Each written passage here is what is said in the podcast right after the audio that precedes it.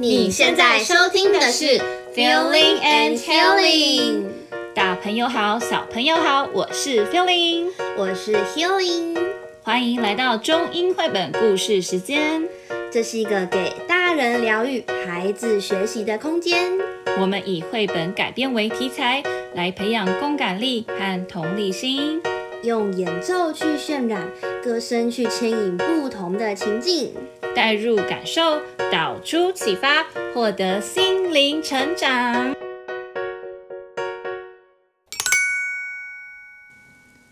今天要来分享的故事是什么都有杂货店。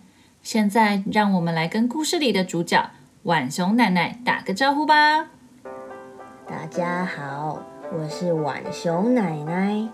我呀，跟我的几个小孙子浣熊们住在森林的小溪边，这里环境清幽又干净，是个适合居住的好地方哟。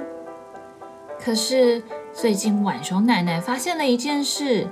门前的小溪经常飘来许多的垃圾，有塑胶袋 （plastic bags）、瓶子 （bottles）、罐子 （cans），还有坏掉的雨伞 （broken umbrella），还有许多各式各样的东西。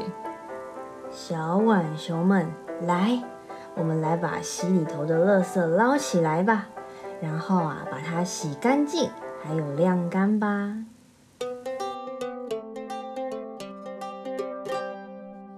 OK，Grandma，no problem. See, I got some empty bottles and cans. Grandma, what about this broken umbrella? Hmm, should we take this too? 是的，孩子们，把它们都捞起来吧。只要动动脑，任何东西都可以变有用哦。于是，浣熊奶奶开了一间小小的杂货店，门口贴了张海报。写着“小小杂货店，什么都没有，仔细瞧一瞧，什么都找得到，一个一块钱，便宜又实用。” Grandma, we have been opening the shop for a week, but no one is coming to buy anything. Yes, Grandma, no one wants to buy this trash. 晚熊奶奶听了后，还是笑眯眯的，没有说什么。她继续从早到晚看着小小的店铺。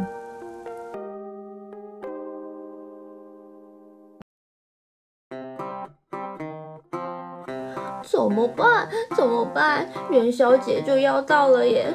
怎么办？Hey, little monkey, why are you crying? 怎么办啦？你们都准备好了漂亮的灯笼，就只有我没有。你看，你看，小兔子它有红萝卜的灯笼，小羊也有花做的灯笼，而你们浣熊有瓶子做的灯笼耶。嗯，maybe you can go to my grandma's shop. She got many things that you can use. 真的吗？嗯，太好了。那你可以带我去吗？Sure, come with me. 浣熊奶奶你好，请问您这儿有没有可以让我做灯笼的材料呢？元宵节就要到了，大家都有灯笼，就只有我没有。别担心，我这儿有好东西呢。来，你看看这些空铁罐。你喜欢哪个颜色呢？接下来啊，你只要在上面敲打出许多小洞，然后再放蜡烛进去，光线就会从罐子里头透出来喽。哇，太好了！谢谢浣熊奶奶。请问这样多少钱呢？一个一块钱，能让这个空罐子再次被利用，真是太好了呢。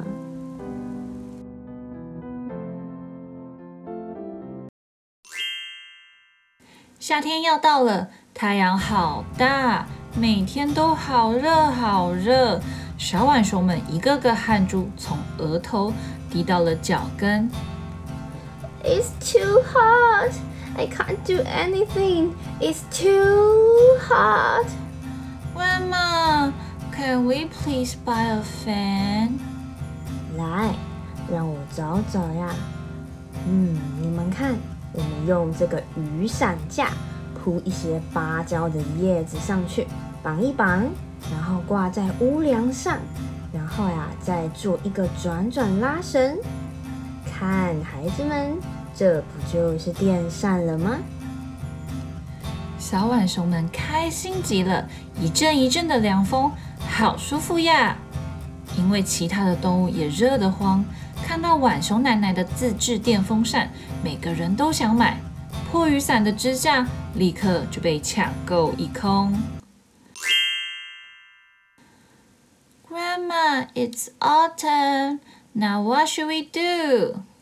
秋天到了。我想把箱子们拿出来晒一晒太阳，跟吹吹风，孩子们一起帮忙吧。正当奶奶和小浣熊们忙着搬箱子的时候，小熊边哭边走了进来。浣熊奶奶，浣熊奶奶，你可以帮帮我吗？我的滑板车撞到了，它断成两截，不能玩了啦，怎么办？别哭了，孩子，我有办法的。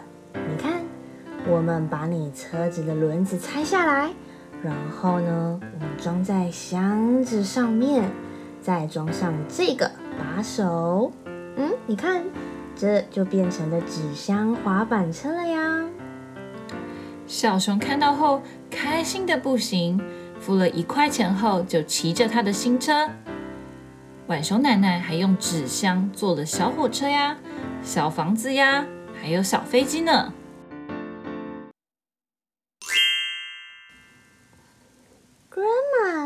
winter is coming. I'm so cold. Yes, Grandma. Um, I'm cold too. Can we please buy a new jacket? 孩子们呀，你看，我把这些旧毛衣拆下来后，用这些毛线织了新衣服给你们呢。Wow, it's just like a brand new one. Thank you, Grandma. I love it. 浣熊奶奶满意的点了点头。什么都有，杂货店里真的什么都有，只要动动脑，什么都可以用哦。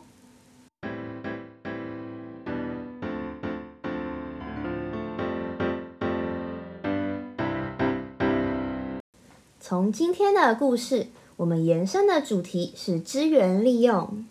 之前我们在国王的洗澡水那一集有提到浪费，哈。嗯，其实不浪费跟资源利用也是有关的哦。嗯，不过今天我们要把重点放在如何更好的利用资源。嗯，我想有一点是我们可以教给孩子的，就是环保。其实啊，建立环保的观念，我觉得大概从两岁就可以开始喽。嗯，像故事里面的浣熊奶奶啊，她把手边看似用不到的一些物品啊，或者是坏掉的东西，它把它呃利用再制作，变成一个可以再使用的物品。嗯，我们也可以让孩子试试看哦。对啊，像例如说收到包裹的纸箱，我们就可以把它挖洞剪开啊，做成像是火车车厢啊，或是小小的那个纸衣柜。没错，我就有让我女儿跟我一起练习。嗯我有看到，对，她觉得非常好玩又有趣。嗯，那再来呢，还有几个简单的习惯，也可以让孩子练习养成哦。例如说，就是收拾纸张，我们很长时候都会有笔记本嘛、作业纸或者是画画用的纸。嗯。那如果你就是只有使用一部分的话，那剩余的就可以留下来再利用。是的，哪天你需要在做劳作的时候啊，就可以从里面去找材料，才不会造成浪费。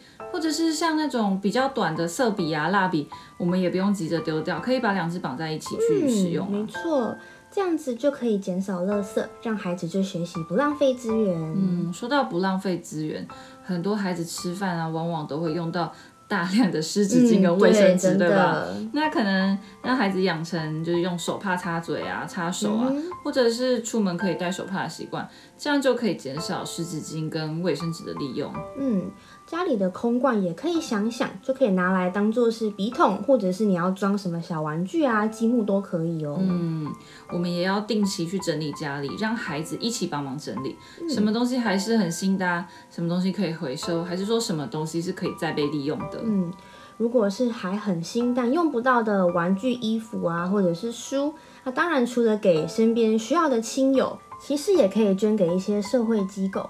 让孩子了解到还有这样一个帮助别人的方式，没错，这也是一种资源利用，让孩子更知福惜福，从生活出发，学会善待物品，就能学会妥善的资源利用哦。